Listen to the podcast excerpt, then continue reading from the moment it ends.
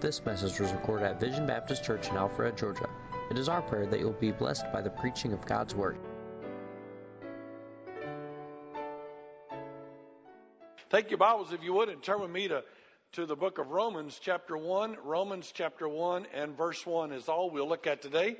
Romans, chapter 1, and verse 1. Of course, you're going to go in lots of different places in the Bible, but I'm excited about the book of Romans. This will be the second message out of the book of Romans. Look, if you would, Romans, chapter 1, and verse 1. How about reading it out loud with me? Romans, chapter 1, verse 1. Can y'all read together with me? Are you ready? The Bible says, Paul, a servant of Jesus Christ, called to be an apostle, separated under the gospel of God. Well, I see four things right there that you might make a note of in your Bible. Number one, I see Paul, I want to talk to you about a sinner saved by grace that becomes a saint. That's who Paul is. So the sinner. And the second thing, he's a servant, and then he's a sent one called to be an apostle, and he's separated under the gospel. So I'm going to talk to you about those four things today saved, serving, sent, and separated. Father, I pray now that you would open our hearts and open our minds and help us to love you God, I pray for the one that's here that hasn't accepted uh, Jesus as their personal Savior and is not sure that they would go to heaven when they die.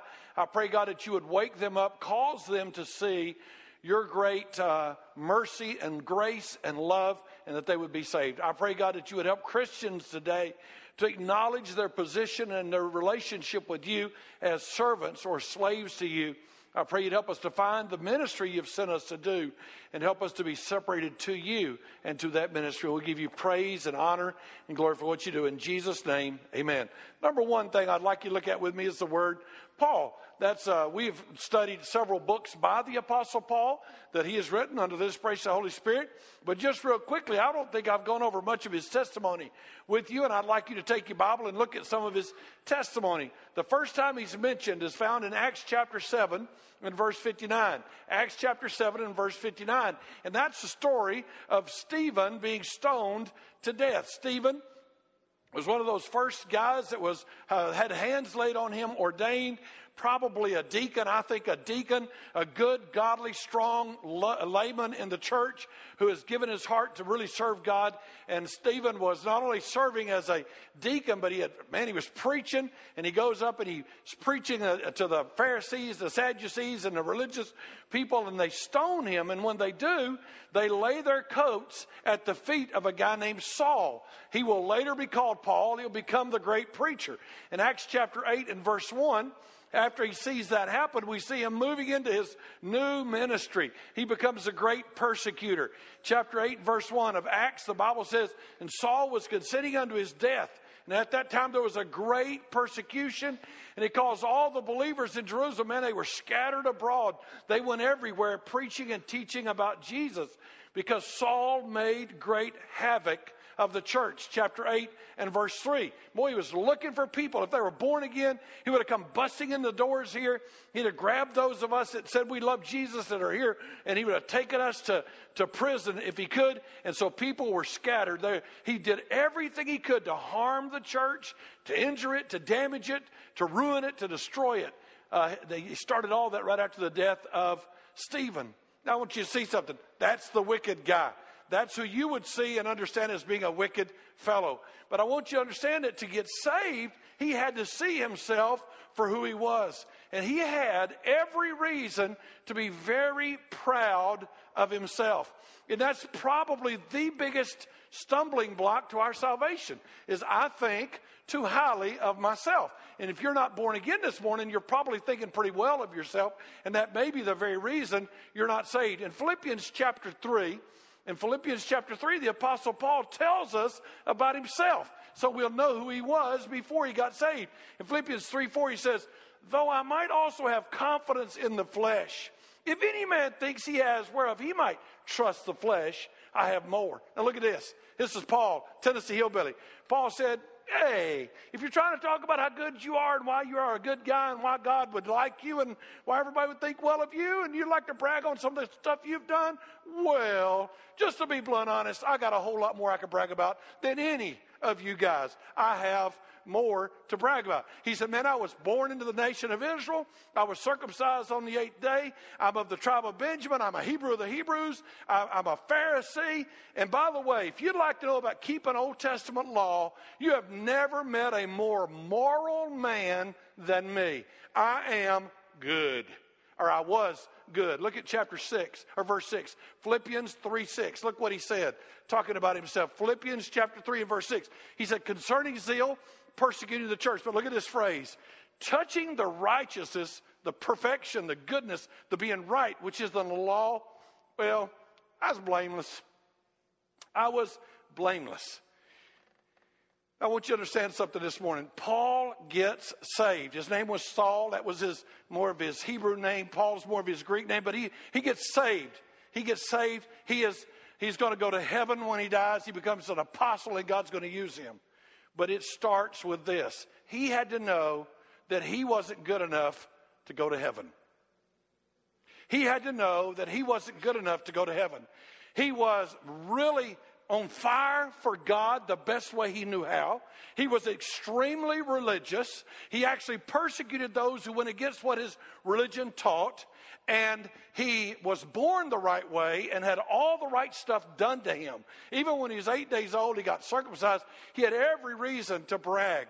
But he tells us very clearly in Romans chapter 10 and verse 1 what the problem was with him what the problem was with the Jewish people, and can I say what the problem is with people who live in Georgia in the southeast United States? This is the problem with cultural Christians. This is the problem with everybody here thinking they're saved. If anybody thought he was good, it was Paul. He said, Hey, look, you want to talk about obeying the Ten Commandments? Hey, blameless. Don't mess up at all, ever, good guy. Fact is, Genesis, Exodus, Leviticus, Numbers, Deuteronomy, find any of the rules, I do good. I mean, I really do good. I was born right. I was raised right. I'm out of the right family, out of the right tribe. I am just all the way around a great guy. If anybody has a reason to go to heaven, it's me.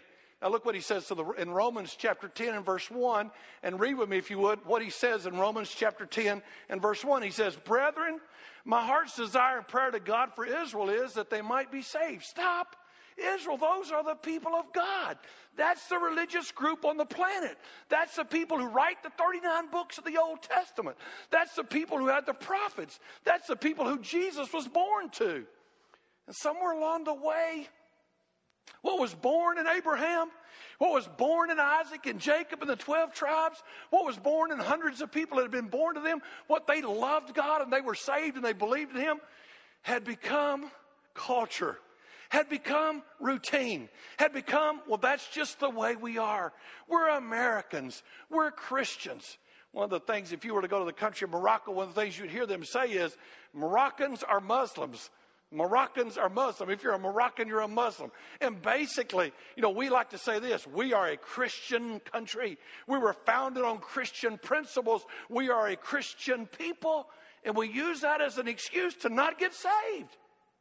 We use that as an excuse not to be Christians. And so look what he said. He said, man, Israel needs to get saved. Israel might be the people of God, might have been formed all the right ways, might have all the right past. But look, if you would, at Romans chapter 10 and verse 2.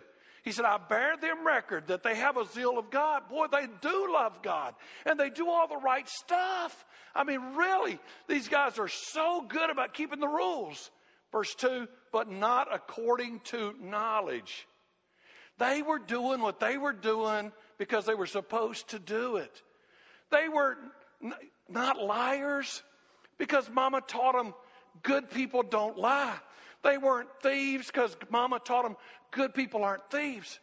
And I hate to say this, but our Sunday schools have taught a lot of little kids how to be real good people and obey all the rules and never let them see their filthiness, their wickedness, their sinfulness. We are raised so right. Can I just tell you my little testimony? I was born in 1954. I was saved in 1962. I've only been in the bed with one woman in my entire life. I've never had drugs, uh, except what the doctor gave me when I had surgery. I've never had drugs. I've never had, uh, I've never been an alcoholic, a drug addict. I've never, I've, boy, am I a good guy. I've been in church all my life. Had the books of the Bible memorized so early I don't even remember when I memorized them. Boy, am I not something. That's the story of most of us. Most of you say, sure, well, you ain't got to know me, big boy. You think you got reason to brag? I'm more. You sound just like Paul. That's, I mean, we're all like that. We're good guys. We're good guys. But look what happened. They weren't doing the things according to knowledge. Because look at verse 3. This is the key. This is the clincher. This is the important thing. He says, For they, being ignorant of God's righteousness, and going about to establish their own righteousness, have not submitted unto the righteousness of God. Now, that verse, that verse is like a clincher verse for you to look at this morning. I want you to think of this. And if I could, if I could somehow illustrate it up here this morning, I would. I want you to picture a extremely rich, super rich billionaire. And he's got a table loaded down with billions of dollars. He just covered up in money. And you're over on the other side of the room and you got and you're stacking up your dollar bills and man, you're up to five thousand, ten thousand dollars. You're thinking, I'm trying to get enough money to be like him. But you're never going to be like if This guy's got a street made out of gold, and all the doors to his city are pearls, and all the fancy, all the fancy rocks and everything you can imagine, all the all of the gems make up his city. He's perfect, and you're never going to get there. Here's what happened. The God of heaven stood on this side, and he said, You have all sinned. You've all failed me. You all deserve to go to hell. And there's no way you could ever be good enough. And here's what we do we say, No, that ain't true, God. Let me I was born in America. I went to church in the old days, back when they had pallets on the floor back in the back of the church and no nurseries. I have never missed church. I have never been drunk. I, do you know how good I am? And we brag about how good we are, and God's looking over and saying, Boy, you're ignorant. You could never, ever make up for what I did on Calvary. And on Calvary, what God did was take all of my sin and place them on Jesus Christ. Paul, Paul, who's going to preach the book of Romans, Paul, who's going to be the great apostle, was a sinner just like you. That's where we all start. We all start knowing we have sinned against a holy God. We all start knowing this I cannot be good enough. I cannot be good enough. Can I just tell you that maybe you, like me, growing up in America, growing up in this Christian environment, you know, I, man, I struggled with whether or not I was saved. I used to lose my salvation all the time in my heart, never told anybody. I would be so concerned Am I really saved? Did I pray that prayer just right? Did I say the right words? Did I believe strong enough? Did I really mean it? And man, I was always scared. I can remember sitting in a meeting and this pastor was up there preaching. I was already a pastor. I'd already been worked at two churches as a as an assistant pastor. I was now a pastor of the church I'd started, and I was there with some of my church people. And he said, "Some of you preachers ain't even saved." And I was going, "I might be one of them," because I could always think of this. No matter how much I went to church, I knew, man, man, I had a dirty mind. You wouldn't believe some of the things I've thought. I mean, I've, I didn't, I might not have done it, but I thought about it. You wouldn't believe some of the attitudes I had towards my dad. One day my dad came to me and he said, Son, I probably whipped you too many times. And I said, No, sorry, Dad, you, you didn't really catch me most of the time. I mean, I was a hardened criminal by the age of seven. Seriously. I used to go in the little store and my mom and daddy didn't give me money to buy candy every day, but all the other kids on the little school bus, it was a, about a 15 passenger that took us out to the big road where the where all the country boys got on the real bus that went to the real school. And I used to go in that little store and steal a candy bar every day until the guy caught me. And when he caught me, he said, uh, "Are you Charlie's boy?" And I said, "Oh Lord, I'm dead." And thank God he never told Daddy, or I, I wouldn't be here preaching today. But you know, by the way, I was a hardened criminal. A hardened criminal. You say, oh, that's all cute. Not in God's eyes. I remember being in first grade, and uh, there were two of us in battle for number one in math class. You know, adding up like one plus one and two plus two. And this one guy always beat me. So one day I started copying everything he put down so that we'd always get the same grade. And somehow that turkey, only what six years old, he went and he discussed with uh, he discussed with the teacher what I was doing, and the teacher told him to put all the wrong answers down. And he wrote down all the wrong answers, and I copied them. And I ran up and put my paper on the desk when he did, and he took his paper back, erased them all, put the right answers. I got a zero, and he got a hundred. Hardened criminal. I, you see, we don't want to think of that as being wicked. I was trying to establish my own righteousness. Look at this. Please listen to what I'm telling you. You aren't good enough. You never were good enough. You have to see yourself as a sinner or you can't get saved. You have to realize you have failed a holy God. You cannot establish your own righteousness. And if you're saved here this morning, it's not because you were good, but He is good. It's not because of what you did, but because of what He did. Paul said, Romans chapter 10 and verse 3, they being ignorant of God's righteousness, He is right, and they went about to establish their own righteousness, and they would not submit to God's righteousness. God, I don't need your help. God, I don't need your help. I am a good guy. I was born in the tribe of Benjamin. I was born and the circumcised on the eighth day. I'm a Hebrew of the Hebrews. And by the way, if you want to talk about keeping your rules, I kept all of them.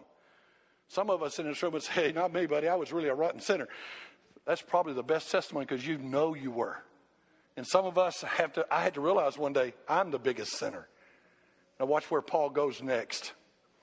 In Roman, in 1 Timothy 1.15, I just want to show you what Paul thought about himself. Remember this? I need you to look at me a second. I'm talking to you. Watch this. You remember this Paul guy said, Hey, if you think you got reason to brag, I got more reasons. By the way, keeping rules, blameless me. But in 1 Timothy chapter 1 and verse 15, he says this. This is a faithful saying and worthy of all acceptation. Everybody will approve this. This is a true statement. Jesus came into the world to save sinners. Jesus came into the world to save who? Jesus came into the world to save who? And Paul said, and I am the biggest one there ever was. I'm the chiefest. Now, wait a minute. This guy never broke any rules. This guy was born right, raised right, never broke any rules. But you don't get saved, you realize that ain't good enough yet. You do not get saved. You are not a born again believer because you got baptized. You're not a saved person. You're not going to heaven because you've been to church all your life. You're not going to heaven because you don't lie, cheat, cuss, and go with them that do. You're not going to heaven for those of you. You're going to heaven because one day you realize, I am a sinner. Have you realized that? If you have, look back on that day and say, Man, that day I saw myself as dirty, unworthy, a failure, a sinner. And that's a glorious day because until you're sick, you will not need a doctor. And until you're a sinner, you will not need a Savior. In Acts chapter 9, when the Lord knocked Paul off his horse and onto his rump, he was on his way to Damascus being religious to persecute some more Christians. The light shines, the voice is heard, and Paul falls flat down. And Paul says in Acts, uh, in Acts chapter 9 and verse 5, uh, Who art thou, Lord? Who are you, Lord? And the Lord said, I am Jesus, whom you persecute. And Paul would have said, I never persecuted you, Jesus. I only persecute Christians. But God said, No, you're persecuting me. And your sin, you say, it didn't hurt anybody. And you would like to somehow work it out to where you're a good guy. No, you're not. The apostle Paul had to realize he had sinned against holy God and that the Lord deserved to be recognized as Lord in his life. Some of us are just too good for our own good. You hear that? You are too good for your own good. Because until you get bad, he can't make you good. Have you seen yourself as a sinner in need of a Savior? Have you been trying to establish your own righteousness or are you trusting His? Second word I'd like you to look at in the verse. That's Paul. That's Paul. You see, I just want you to know that Paul didn't get saved because he was a good guy. Paul didn't get saved because he was an apostle. Paul became an apostle because he got saved. Paul, God did the work. But the second word Paul uses in Romans chapter 1 and verse 1, look what it says. Paul, a servant of Jesus Christ. And we read across that quickly and we, we run right on down to the rest of the verses. We never stop and realize what he said. Because we have, uh, we, again, we speak Christianese. We speak Bibleese and we think of servant and well, everybody's a servant. And everybody ought to be nice to everybody else and everybody ought to serve other people. But to, it, to be blunt honest, this word here is like the word slave. It is Paul, a slave. Now, slaves, I mean, that's a, that's a blight and a curse word and a bad thing in our history of our country. It's a bad thing around the world where it still goes on today. But Paul pr- proudly said, Paul, a slave, a servant of Jesus Christ. I'd just like to go over a few things with you real quickly. Do you understand? Boy, you're going you're to get more. You probably want to hear about this this morning. But do you understand? Do you understand that Paul didn't proclaim, "Man, now I'm a free man. Now I run my own show. Now I'm in charge." Paul said, "Man, I got saved, and I am a servant." Paul didn't say, Hey, I'm an apostle and I run the show. Paul said, I am a servant. That's what he said. Now, what's the Bible say about a, a servant, if you would? In, in Titus chapter 2 and verse 9, when Paul writes to Titus to tell him what to tell people, he said, Exhort the servants, exhort the slaves to be obedient to their masters. Now, how many of you have a job? Hold your hand up. Would all y'all go tomorrow and tell your master how much you're going to obey him? How many of you consider your boss your master? Huh? You know, that's not, we don't use that term. You say, well, that's just a King James term. No, it's the word master. That's exactly what it. Guess what the word master means in the Greek? Master. Here's a real deep Bible study for you. Master means master. It means the owner. It means the guy who, who is in charge of you. It means the guy that you are serving. And Paul said, Servants, obey your masters and please them well in all things and don't you smart talk them. Not answering again. A slave doesn't own himself. A slave is owned by someone else. A servant in the Bible is owned by someone else in Exodus chapter 21, and I won't take the time to read that passage with you, but you need to look it up. Exodus chapter 21, verse 3 and following. This Hebrew is sold into slavery to another Hebrew.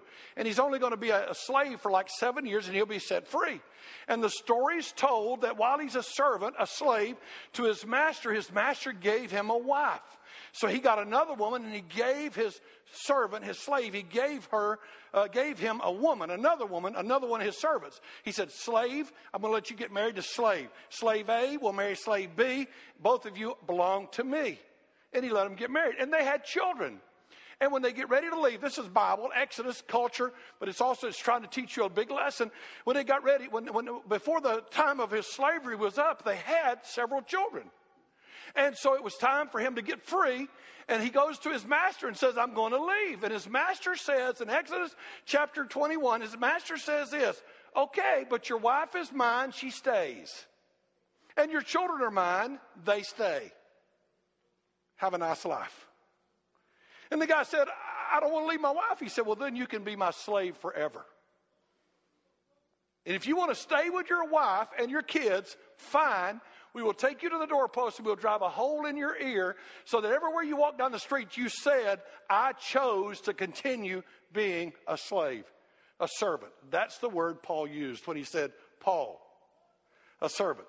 Didn't even own himself, didn't own his wife, didn't own his kids, and didn't own his own little laptop computer or anything else he had at the house. It all belonged to his owner. That's the word Paul used. Servants Slaves don't decide what they will do with their life. Slaves don't decide what they will do with their lives. In Ephesians chapter 6 and verse 5, Paul said, Servants, be obedient to them that are your masters according to the flesh with fear and trembling. And serve them not like men pleasers, not with eye service, but do what's right as to the Lord. Slaves don't complain. Slaves can't complain. Be a dying offense. I could take plenty of time to show you things in the Old Testament, but let me show you a story Jesus told. I can hear you now. Well, that was Old Testament. But in the New Testament, Jesus wasn't like that. Well, Jesus told a story. In Luke chapter 17 and verse 5, the apostles came to Jesus and they said, We would like you to increase our faith. And so he tells them a slave story. oh, I want you to increase my faith, Lord. He said, Okay, let me tell you a slave story. Lucas, uh, Luke 17:5. And the apostles said unto the Lord, Increase our faith. And the Lord said, If you had the faith of a grain of mustard seed, and you might say to the sycamore tree, Be thou plucked up by the root, and be thou planted in the sea, and it should obey. But which of you? See, you guys would really like to have more faith so you can be big shots. But let me explain to you where your real faith is. It's when you realize I'm the owner and I'm the master and you are but the servant.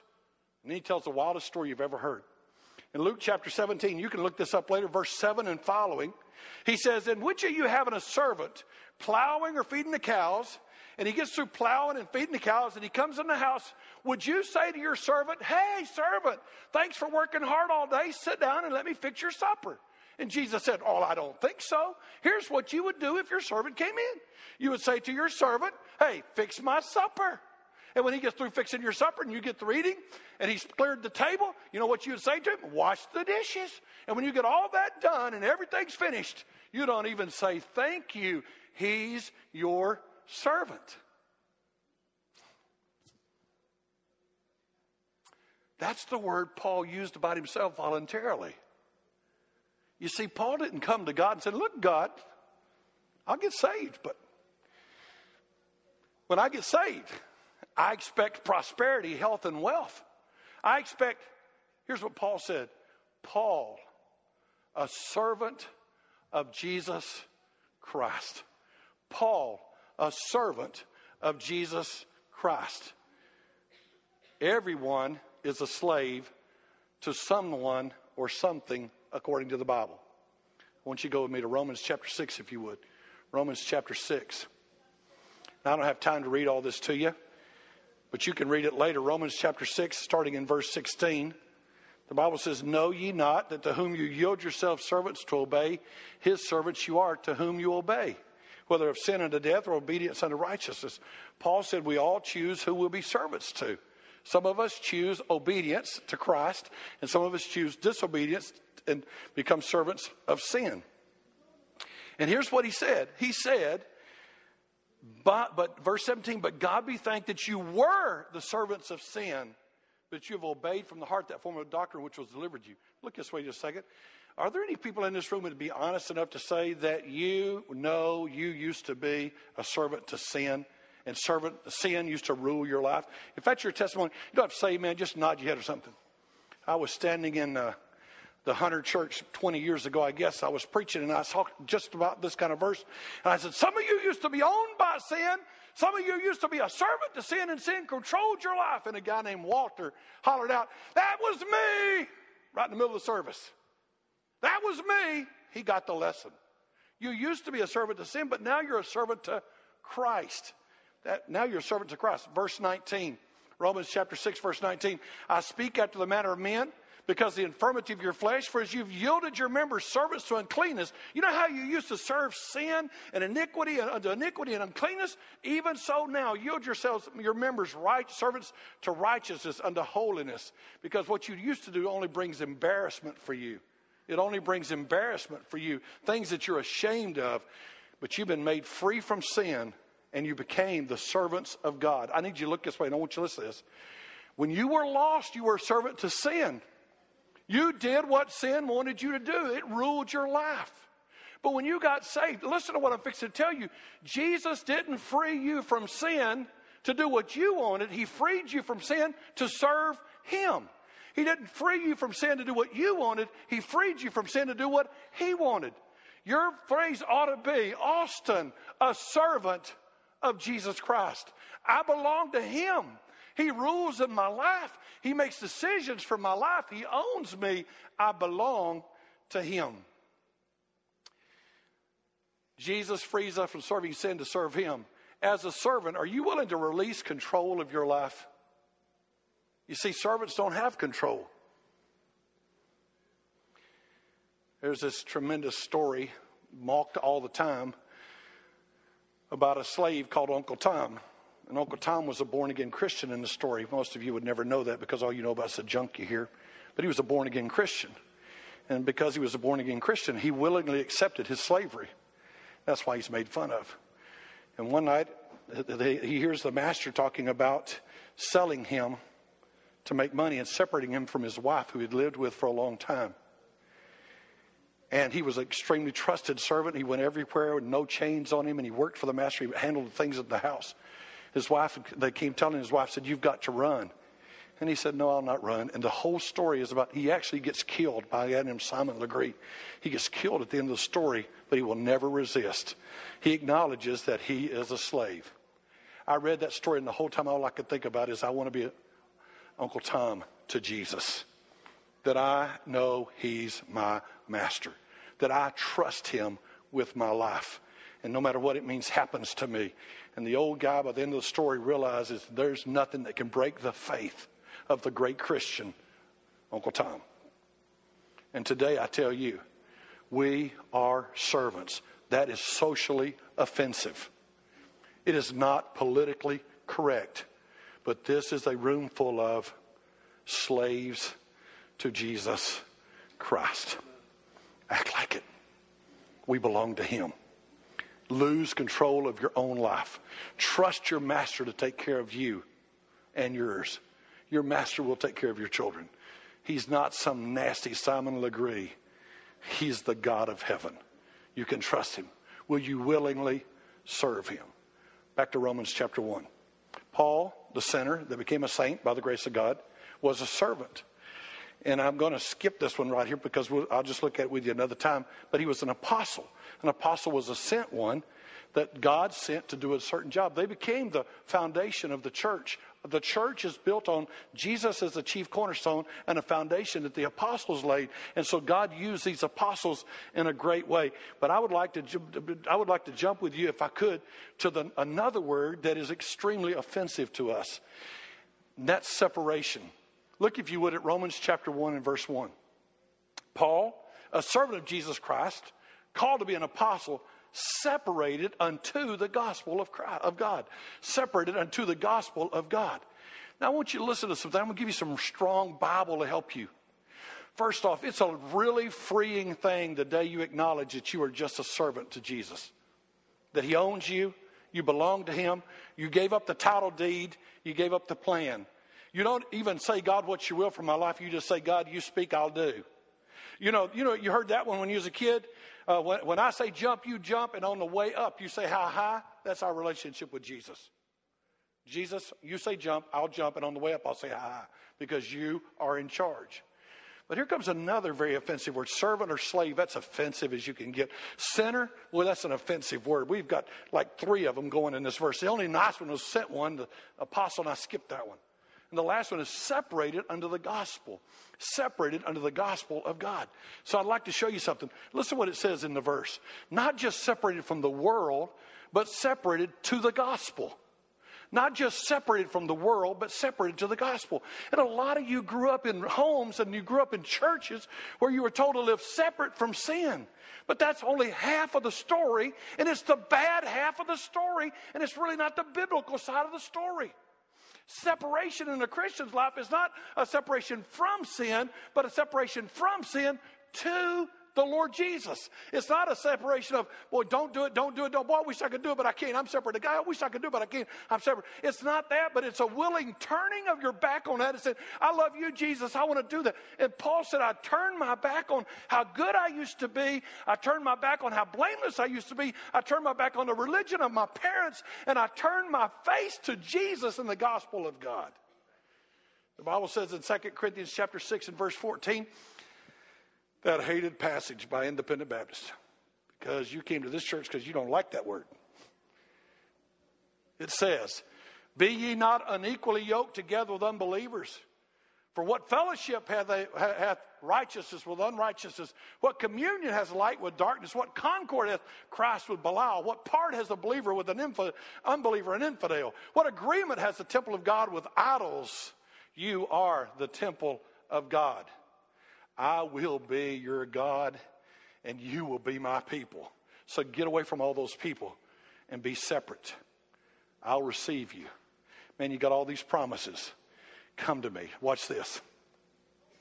I would have loved to have done this this morning, uh, but time escapes. Separation in the Bible is never a negative, uh, overall negative thing. It's a positive thing. And uh, August, I guess in June, May or June of 1973, I had fallen in love with this girl who was raised in a more well-to-do home than I was. I grew up with an outhouse until the 10th grade. She was she had a bathroom nearly as big. Her, her, room and her bathroom and her dressing room and her walk-in closet was nearly as big as our house. And I walked up, I, I, I sat down with her on the steps of a friend of mine's house, and I said, Would you marry me? And you know what she did? She separated herself from her parents. She separated herself from all that money. She separated herself from all those luxuries, and we moved into a little two room duplex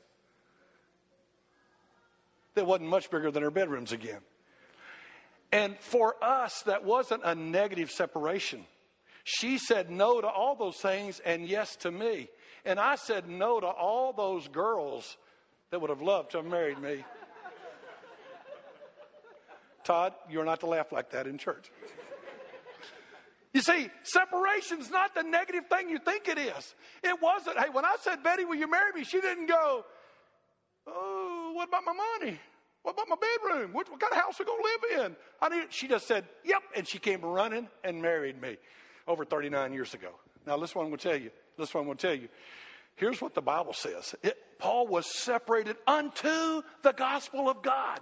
It wasn't like, Paul, you can't sin anymore. Paul was like, I'm not worried about sinning. You mean I get to be with you, Jesus? You mean I get to talk about the Bible? I get to serve you? I get to love you? You mean I get to be with you? By the way, it's a, it's a term referred to in your Bible more than once. You ever heard of this one? When you get married, you leave and you you leave and you say it again with me. You what? And you, you know what? You know what you did? One day when Paul got right, got saved, was born again, Paul said, I leave all I had before and I cleave to Jesus. That's the verses about getting married. Do you understand? Do you understand this? Separation is not about don't do, don't do, don't do. Separation is about I get to do, I get to do, I get to do. Separation is about not that I don't get to do all these other things I used to do. It's about, man, he loves me. He loves me. He loves me and I love him and I serve him and I love his book and I love serving him and I love all he's done for me. Separation is the same thing happened to that slave. You remember him? His master said, You can leave, but your wife stays here. You can leave, but your children stay here. And he said, Oh, forget the freedom. I'll stay. And that's what happened. He was separated. In Colossians chapter 3 and verse 1, the Bible says, If you then be risen with Christ, seek those things which are above, where Christ sits on the right hand of God. Set your affection on things above, not on things of the earth. In other words, fall in love with Jesus fall in love with the things of God and turn your back on those things. And that's what happened. Paul says, before I start this book, you might ought to know a little bit about me. And we ran across that normal, in normal reading and never pay attention. Paul, I used to be a sinner, but I got saved by the grace of God, and I'm a saint today. Paul, not a free man, but a servant, a slave of Jesus Christ. Paul on a mission sent from God as an apostle. Paul separated under the gospel. My life is under the gospel of Jesus Christ. By the way, this gospel that Paul preaches is the opposite. It's the opposite of everything Paul had lived before. You see, Paul was a part of a performance based religion.